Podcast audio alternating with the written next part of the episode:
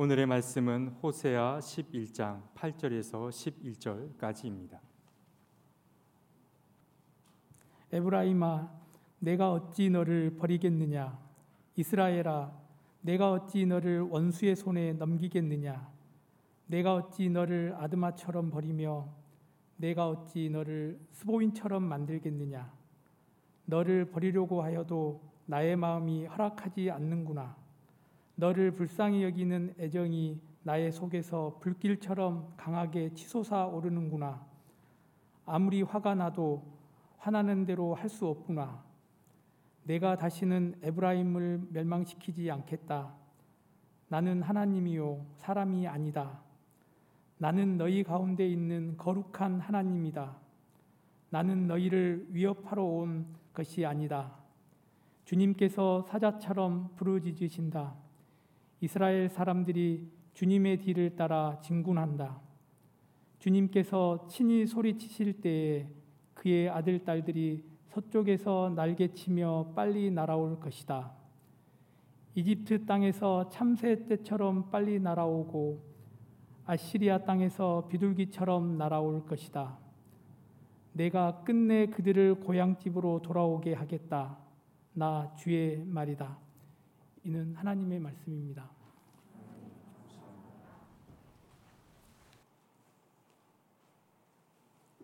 참 좋으신 우리 주님의 은총과 평강이 교우 여러분 모두와 함께 하시길 빕니다. 아, 계절은 입춘 아, 계절을 맞이하고 있습니다만 정말 언제나 그런 것처럼 이 무렵은 꽤 쌀쌀하게 그렇게 느껴지기도 합니다. 오늘도 영하 11도 이런 추위를 우리가 경험하긴 했습니다. 아, 봄이 오는 것을 시샘하는 추위가 있지만은 그러나 봄은 반드시 올 것임을 믿기에 우리는 소망 중에 봄을 기다리고 있습니다. 아, 꽤 많은 분들이 이 입춘 때가 되면 대문 밖에다가 입춘 대길 혹은 건양 다경 이런 말들을 적어놓고 한 해의 소망을 그 속에 담아내기도 합니다. 입춘이 되어가지고 큰 길한 일이 내 속에 오기를 바라고 아, 그리고 따뜻한 기운이 일어나면서 아, 경사스러운 일들이 많아지기를 바라는 것이 건양다경 이런 의미일 겁니다. 오랫동안 전통적으로 해왔던 그런 입춘부 가운데 하나이죠. 아, 기독교인들은 어떤 입춘부를 쓰면 좋을까 뭐그 곰곰이 생각을 해봤습니다. 시편 4편 6절에 나오는 구절이 제게는 떠올랐습니다. 주님 우리에게 큰 복을 내려 주십시오. 누가 우리에게 좋은 일을 보게 하여 줄까 하고 불평하는 사람들이 많이 있습니다. 그러나 주님, 주님의 환한 얼굴빛을 우리에게 비춰 주십시오. 이게 우리의 입춘부가 되면 참 좋을 것 같아요. 주님의 환한 얼굴빛을 우리에게 비춰 주십시오. 어, 여러분 모두에게 주님이 환한 얼굴로 대해 주시는 복을 주시기를 소망합니다. 세상에 근심 걱정이 없는 사람 아무도 없죠. 누구나 다 저마다의 근심 무게를 짊어지고 삽니다. 아주 행복해 보이는 사람도 가까이 다가가서 보면 굉장히 많은 어려움을 겪고 있기도 합니다. 아, 그렇죠. 저마다 지고 가는 인생의 무게가 아주 무겁습니다.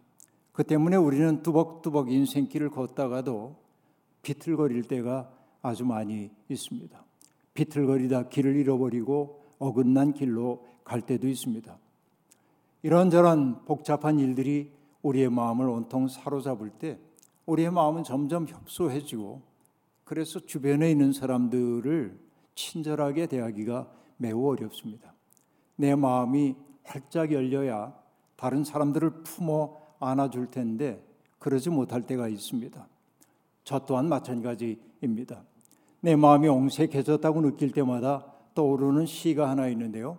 정진규 선생님의 몸시 가운데 하나입니다. 4월이 돼가지고 우리의 산하치천에서 왈큰왈큰 피어나는 진달래꽃을 바라보면서 시인은 그 아름다운 장관의 마음을 빼앗깁니다. 그러다 자기의 마음이 넓어져 있는 것을 경험해요. 그래서 시의 마지막 부분에 그는 이렇게 말합니다. 지금 나 한 산알 잘 열리고 있어.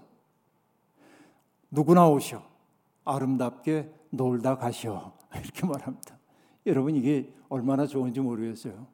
나 한 산알 잘 열리고 있어. 여러분 한 산알 잘 열릴 때 제게도 연락을 좀 주시길 바랍니다. 함께 놀고 싶은데요. 우리의 마음이 이렇게 꽉 닫혀 있을 때 누구나 오셔 아름답게 놀다 가셔 이러기는 어, 참 쉽지 않죠. 누구나 마음이 열려야 다른 사람들에게 너그럽게 됩니다. 근데 가만히 따지고 보면 제 아무리 근엄하고 그리고 당당하게 자기의 인생의 길을 걸어가는 사람처럼 보여도 사람들 속에는 저마다의 여린 구석들이 있고요. 그 여린 구석은 마치 우리 속에 상처 입은 어린아이와 같아서 누군가로부터 위로를 받기를 말하는 마음이 있습니다. 가장 강한 사람도 때때로 누군가가 등을 토닥여 주는 손길을 그리워할 때도 있다라고 하는 말입니다. 예수 그리스도의 아름다움, 그 아름다움이 뭘까 생각해 보면 그분이 우리의 죄를 다 짊어지셨다는 데도 있지만은 주님은 세상에 고통받는 사람들의 아픔을 그대로 수용하셨다는 데 있습니다. 상실감에 빠져 있는 사람들, 고독에 빠진 사람들, 어, 때때로 내 마음 속에 있는 무거운 것들이 가슴을 바위처럼 짓누르고 있어서 어찌할 바를 모르는 사람들, 그들을 못났다 책망하지 아니하시고 주님은 있는 그대로의 모습으로 받아 안아 주셨습니다. 히브리서는 그 놀라운 주님의 사랑을 표현하기 위해 이렇게 말하고 있죠. 그는 자기도 연약함에 휘말려 있으므로 그릇된 길을 가는 무지한 사람들을 너그러이 대하실 수 있었습니다. 라고 말합니다. 그도 연약했기에 몸을 가진 존재로서의 연약함이 있었기 때문에 그릇된 길을 가는 모든 사람들의 아픔과 고통을 이해하시고 너그러이 대하실 수 있었다라고 하는 이야기이지요. 바로 이것이 가없는 그리스도의 사랑입니다. 주님의 사랑은 가없는 하나님의 사랑의 반영이기도 합니다. 히브리서는 우리를 향하신 아니 호세아서는 우리를 향하신 하나님의 사랑이 얼마나 놀라운 것인지를 보여주는 이미지로 가득 차 있습니다. 호세아가 예언 활동을 했던 때는 이스라엘의 여로보암 2세가 왕으로 있던 때입니다. 여로보암 2세는 성경에서 긍정적인 평가를 받는 사람은 아니지만은 객관적으로 보자고 한다면은 나라를 굉장히 부강하게 만든 사람입니다. 다시 얘기하면 여로보암 2세 시대야말로 이스라엘의 전성기라고 얘기할 수 있었습니다. 경제적인 번영기였다는 얘기입니다. 그러나 어느 시대나 번영의 이면에는 어두운 그림자가 드리워진다는 사실을 우리는 잘 압니다. 부자들은 점점 부자가 되고 가난한 사람들은 더욱더 나락으로 떨어지는 것이 번영의 이면이기도 합니다. 부유할 때 사람들의 마음이 따뜻해지는 게 아닌 것 같습니다. 부유하면 부유할수록 더욱더 큰 욕망이 그들을 사로잡습니다. 돈에 대한 애착이 커질수록 형제 애는 사라지고 그리고 하나님을 경외하는 마음도 사라지게 되어 있습니다. 이것은 몇 천 년이 지나도 지금도 변함없는 진실인 것 같습니다. 풍요로움에 집착하는 그 마음에는 하나님 안 계십니다. 그 이웃들을 품을 수 있을 만한 마음의 여백도 우리에겐 없습니다. 그래서 조금 극단적으로 말하자면 돈이라고 하는 것은 아가식으로 얘기하자면 공동체를 허무는 여우와 같습니다. 그 공동체의 아름다움을 허물어뜨린다 하는 얘기입니다. 여로밤 2세대의 풍요로움 그것이 영원히 지속될 것처럼 보였지만 그렇지 않습니다. 역사라는 게 변전을 거듭하는 것 이기 때문에 그렇습니다. 여로밤 2세 시대에 그 동쪽에서 세력을 키운 것이 아시리아 왕인 디글랏 빌레셀 3세입니다. 그는 아주 잔인한 정복 왕이었습니다. 나라를 어지간히 안돈하고 나자 그는 침략 전쟁을 벌이기 시작했습니다. 전쟁이야말로 왕들의 직무 가운데 하나였습니다. 왜냐하면 전쟁을 통해서 전리품들을 획득하고 또 사람들을 포로로 잡아 노예로 삼음으로 경제 발전의 그 계기로 삼으려고 했던 것이죠. 약소한 나라들에게 조공을 요구함으로 매년 자기들의 부를 키워가려고 했습니다. 이것이 디글랏 빌레셀 3세가 했던 일입니다. 그 때문에 많은 민족들이 어려움을 겪었습니다. 그는 또한 반란의 싹을 미연에 방지하기 위해서 사람들을 이주시키기도 했습니다. 여기에 살고 있는 사람들을 다른 곳으로 보내고 다른 곳 사람들이 이쪽으로 이주하여 살도록 만들기도 했습니다.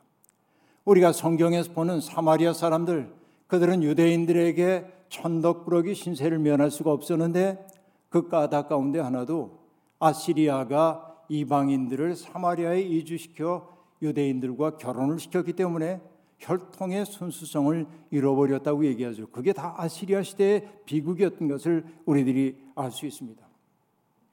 아시리아의 침공 앞에서 이스라엘은 지리멸렬을 면할 수가 없었습니다. 여로보암 2세가 세상을 떠난 이후에 불과 10년 동안에 이스라엘은 다섯 명의 왕이 즉위했습니다. 그러니까 불과 평균으로 따져봐도 2년밖에는 왕노를 못했다는 얘기입니다. 세 명이 쿠데타를 통하여 왕위에 앉게 되었습니다. 그만큼 이스라엘이 불안정한 사회였음을 보여주고 있습니다. 호세아는 자기 시대의 혼란이 하나님의 무능 때문이 아니라 인간들의 그릇된 권력욕 때문임을 알아보았습니다. 그래서 호세아서가 말합니다. 이스라엘이 왕들을 세웠으나 나와는 관계가 없는 일이다. 통치자들을 세웠으나 그 또한 내가 모르는 일이다. 은과 금을 녹여서 신상들을 만들어 세웠으나 마침내 망하고 말 것이다. 라고 말합니다. 권력욕에 사로잡힌 사람들은 하나님의 뜻을 외면하고 왕으로서 당연히 해야 할 일들을 직무를 태만히 하면서 자기의 세력을 공고하게 하기 위해 누군가의 도움을 필요로 합니다. 부당한 방법으로 왕이 되었던 사람들은 자기의 왕위를 확고하게 하기 위해 외세에 의존하기 시작했습니다.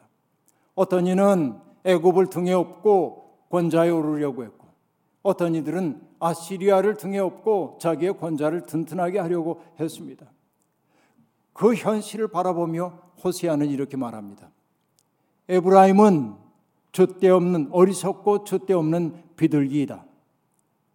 이집트를 보고 도와달라고 호소하더니 어느새 아시리아에게 달려간다. 이렇게 말합니다. 여러분 여기에 갑자기 애꿎은 비둘기 이야기가 나옵니다. 아, 비둘기 어리석고 줏대가 없다고 얘기를 하고 있습니다. 그러나 여러분 고대 사람들 사이에 구전되던 기독교의 자연 상징을 수집해 놓은 책인 피지올로고스라고 하는 책이 있습니다. 이것은 자연 상징 사전입니다. 3세기경에 나온 것으로 보이는데 거기에 비둘기 편을 이렇게 제가 찾아봤습니다. 그러자 비둘기는 정절, 신실한 사랑, 고독한 기도를 상징한다고 그렇게 되어 있습니다. 그러니까 이스라엘에게 마땅하게 요구되고 있는 것은 하나님에 대한 정결함입니다. 하나님 앞에 서 있는 단독자로서의 경건한 모습이어야 합니다. 이게 비둘기로서의 이스라엘입니다. 그러나 그들이 어리석어졌어요. 그리고 줏대가 없어진 거예요. 하나님에 대한 정절 버리고 외세를 찾아간 겁니다. 다른 힘들을 찾아 나선 것이지요. 외세를 찾아서 자기의 힘을 공고히 하려고 하는 거 당장에는 굉장히 효과적으로 보입니다. 그러나 호세아는 그 역사를 꿰뚫어 보는 사람입니다. 그래서 이렇게 말하고 있습니다. 이스라엘이 바람을 심었으니 광풍을 거둘 것이다. 얼마나 놀라운 이야기입니까? 바람을 심어서 광풍을 거둘 거라고 얘기합니다. 곡식 줄기가 자라지 못하니 알곡이 생길 리 없다. 여문다고 하여도 남의 나라 사람들이 거두어 먹을 것이다. 그렇게 말합니다. 외세에 의존하는 그 세력의 어리석음을 그렇게 얘기하고 있는 것입니다. 그 때문에 호세아는 하나님의 백성들에게 이제는 외세가 아니라 힘 있는 사람들이 아니라 하나님께로 돌아가자고 그렇게 말하고 있습니다. 하나님은 이스라엘이 어릴 때부터 이집트에서 불러내셨고 걸음마를 가르쳐 주셨고 품에 안아 기르셨습니다. 죽을 고비를 만날 때마다 구원하여 주셨다는 것입니다. 그리고 하나님의 마음을 담아 이렇게 얘기합니다. 나는 인정의 끈과 사랑의 띠로 너희를 그들을 묶어서 업고 다녔으며 그들의 멍에서 그들의 목에서 멍에를 벗기고 가슴을 풀어 헤쳐 젖을 먹였다. 이렇게 말합니다. 어머니적인 상징, 하나님의 사랑을 어머니의 사랑의 빗대 이렇게 설명하고 있는 것입니다. 우리는 자주 엇나가고 비틀거리고 넘어지고 하나님의 뜻을 거슬러 행동합니다. 그러나 인간의 연약함을 너무나 잘 아시는 하나님은 우리를 보고 속상해 하시지만은 우리를 아주 버리지는 않으십니다. 인내하는 사랑과 친절함으로 우리를 붙들어 주십니다. 바로 이것이 인정의 끈입니다. 오늘 우리가 교동문을 통해 고백했습니다마는 시편 103편에 나오는 얘기 주께서 우리의 체질을 아시는 거예요. 우리가 먼지에 지나지 않는다는 사실을 아시는 거예요. 그래서 우리를 불쌍히 여기신다고 그렇게 되어 있습니다. 하나님은 그렇게 값없는 사랑을 우리에게 베풀어 주십니다. 그러나 값없는 사랑이라고 해서 무가치한 것 아니죠. 영어로 priceless라고 얘기하면 price는 가격이고 risk는 없다니까 값이 없다. 여러분 무가치하다 그 뜻이 아니고 무한하게 값을 매길 수 없을 정도로 소중하다는 얘기죠. 하나님의 은혜는 그래요. 그런데 우리는 그것을 하찮게 여기곤 하는 것이죠. 그래서 저는 하나님의 마음을 헤아려 볼 때 하나님 얼마나 외로우실까 생각하는 거예요. 하나님의 마음을 외롭게 만드는 게 우리들이구나 생각하는 거예요. 하나님은 우리를 짝사랑하고 계신지도 모르겠어요. 왜냐하면 백성들은 언제나 하나님 아닌 다른 사랑을 찾아 떠나고 있기 때문에 그렇습니다. 호세아는 자기의 개인적 경험에 비추어서 하나님의 마음을 깊이 알아차렸습니다. 아시다시피 호세아의 아내 고멜은 그렇게 정숙한 여인은 아니었습니다. 아들과 딸 삼남매를 낳아 기르면서도 그럴싸한 존재들이 나타나서 추파를 던지면 그 정부를 따라서 집을 떠나곤 했던 것이지요. 이 일이 반복되곤 하는 겁니다. 호세아는 배신감에 치를 떨 수도 있었습니다. 하지만 주님이 호세아에게 권고합니다. 너는 가서 다른 남자의 사랑을 받고 음녀가 된 그 여인을 사랑하여라 라고 말합니다. 그러면서 하나님의 말씀하시죠. 이스라엘 자손이 다른 신들에게 돌아가서 건포도를 넣은 빵을 좋아하여도록 나 주가 그들을 사랑하는 것처럼 너도 그 여인을 사랑하여라 라고 말합니다. 여러분 건포도를 넣은 빵이라는 건 어떤 얘기냐면 하늘 여신, 하늘 여신을 숭배하는 이들이 바치는 거예요. 그러니까 건포도를 넣은 빵을 좋아한다는 것은 하늘 여신 섬긴다는 건데 이스라엘 백성들에게 아주 보편화되어 있던 신앙의 양태 가운데 하나였습니다. 그런데도 하나님은 그들을 사랑했다는 거죠. 그러니까 내가 그런 것처럼 너도 내 아내를 그렇게 사랑하라고 얘기하고 있습니다. 어찌 보면 호세아의 삶 전체가 하나님의 가없는 사랑을 나타내는 하나의 징표였습니다. 하나님은 언약을 어기고 우상을 따라간 그 백성들이 당신께로 돌아오기를 애태우며 기다리고 계십니다. 한없는 사랑입니다. 사랑은 어찌 보면 유약해 보입니다. 그러나 그 사랑이 진짜 힘입니다. 그 사랑이 진짜 파워라고 하는 이야기입니다. 노자의 도덕경 40장에 나오는 얘기를 저는 늘 기억하고 있습니다. 반자 도지동이라고 한 말인데 반자 도지동 약자 도지용이라 하는 말이 나옵니다. 되돌아가는 것이 도의 움직임이란 얘기예요. 그리고 도가 운영되는 것은 뭐냐면 강함을 통해서가 아니라 유약함을 통해서 작동한다는 거예요. 사랑이 그런 것처럼 반자 도지동이요 그리고 약자 도지용이라 하고 얘기합니다. 가을이 되면 나뭇잎들이 다 떨어져서 그 뿌리로 돌아감과 같이 겨울이면 철새들이 떠나온 것으로 돌아가는 것처럼 사람의 참됨은 하나님께로 돌아가는 데 있습니다. 하나님은 의를 세우는 분이기도 하지만은 그러나 사랑이라고 하는 유약해 보이는 것을 통해 우리를 다스리는 분이기도 합니다. 사랑은 유약한 것처럼 보이지만은 실은 모든 것을 품는 가장 강력한 힘입니다. 그 때문에 호세아는 말합니다. 이제 주님께로 돌아가자. 주님께서 우리를 찢으셨으나 다시 싸매어 주시고 우리에게 상처를 내셨으나 다시 아물게 하신다. 헨리 나우엔 신부는 레므란트의 그림을 보고 깊은 감명을 받아 썼던 탕자의 귀한이라고 하는 책에서 집을 떠났던 둘째 아들 탕자의 이야기를 우리에게 들려줍니다. 그 탕자가 아버지의 유산을 받아가지고 자기에게 돌아올 유산의 몫을 받아서 외지에 나갔을 때 그는 인기 있는 사람이었습니다. 그러나 돈이 다 떨어지게 되었을 때 빈털터리가 되었을 때 사람들이 더 이상 그를 상대해 주지 않았습니다. 그는 자기가 인기 있는 사람이라고 생각했지만은 그는 외지인에 지나지 않았습니다. 말할 수 없는 상실감이 그를 온통 사로잡았습니다. 심원한 고립감 속에서 그는 비로소 아버지의 집을 떠올립니다. 그때의 심정을 헨리 나웨는 이렇게 설명하고 있습니다.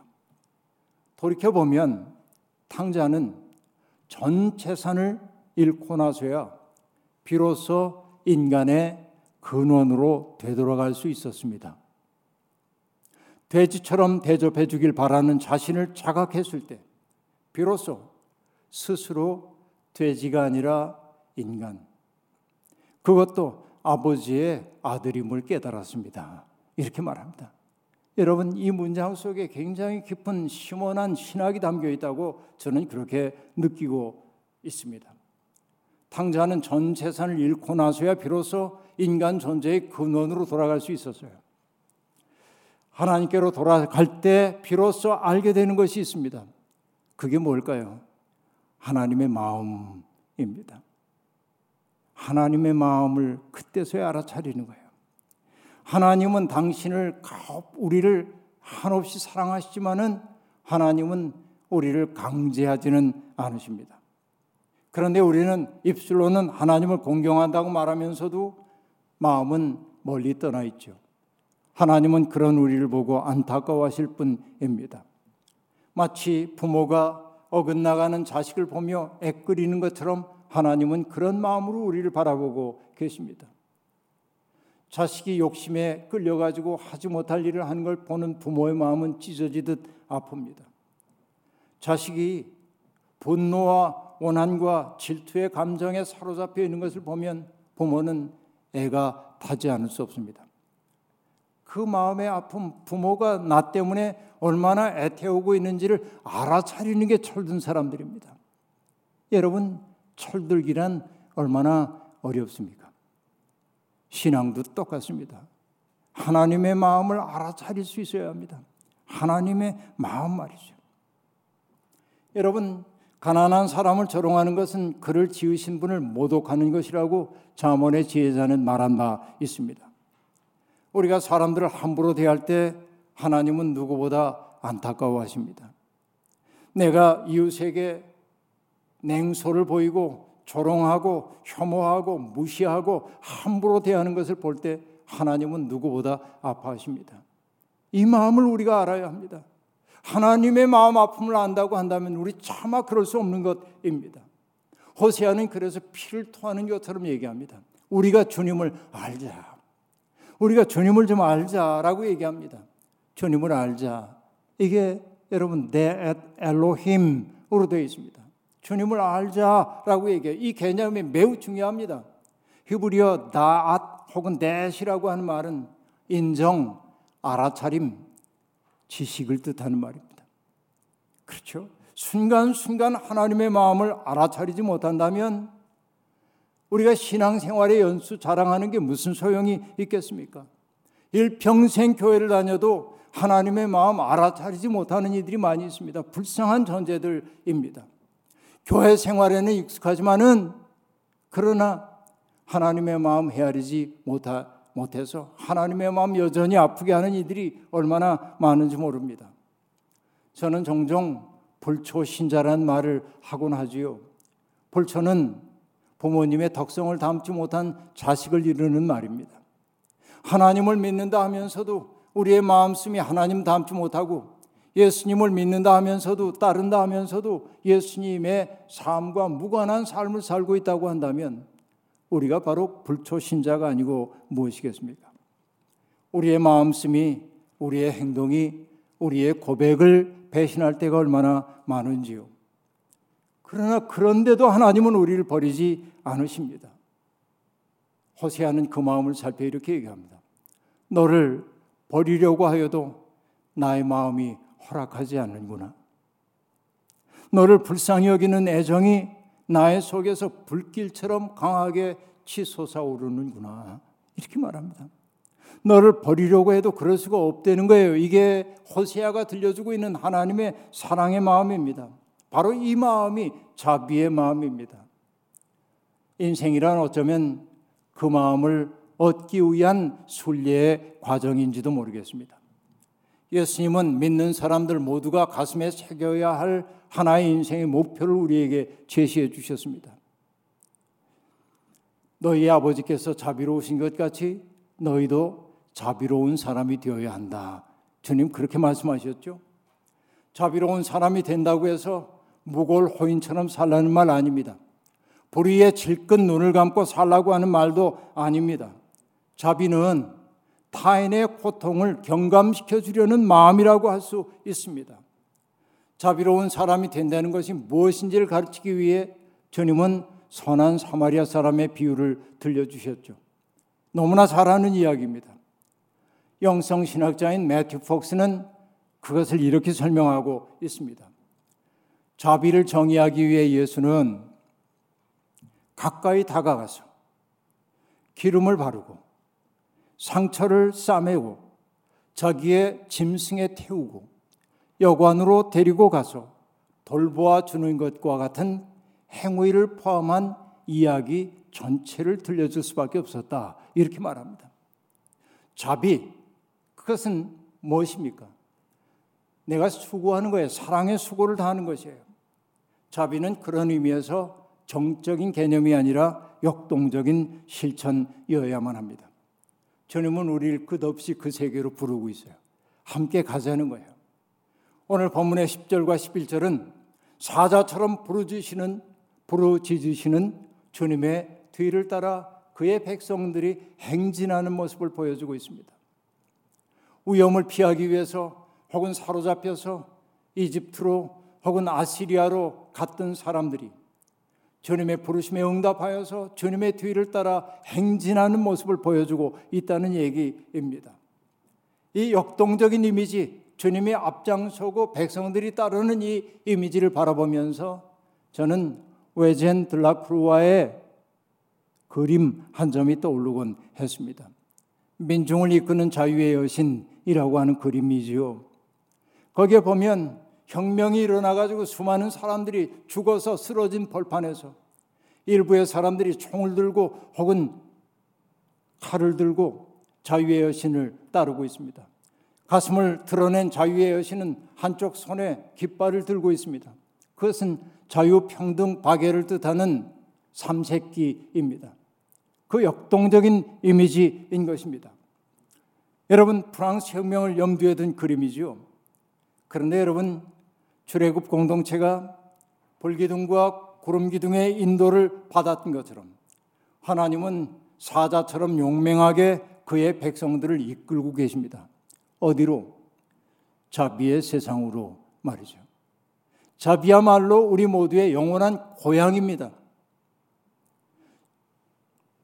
우리의 고향은 바로 자비로운 세상이에요. 우린 거기를 향해 가는 순례자들이라고 하는 얘기입니다. 지금 시련의 시간을 가까스로 견디는 분들도 계시지요. 하나님께 잊혀진 것처럼 쓸쓸함 속에 사로잡힌 분들도 계시지요. 그러나 여러분 잊지 마십시오. 내가 너를 어찌 버리겠느냐? 내가 너를 어찌 버리겠느냐? 여러분 지금 비록 우리가 사망의 음침한 골짜기를 거닌다 할지라도 주님은 우리를 참아 버리실 수가 없어서 우리와 동행하시고 우리를 자비의 세상으로 이끌고 계십니다.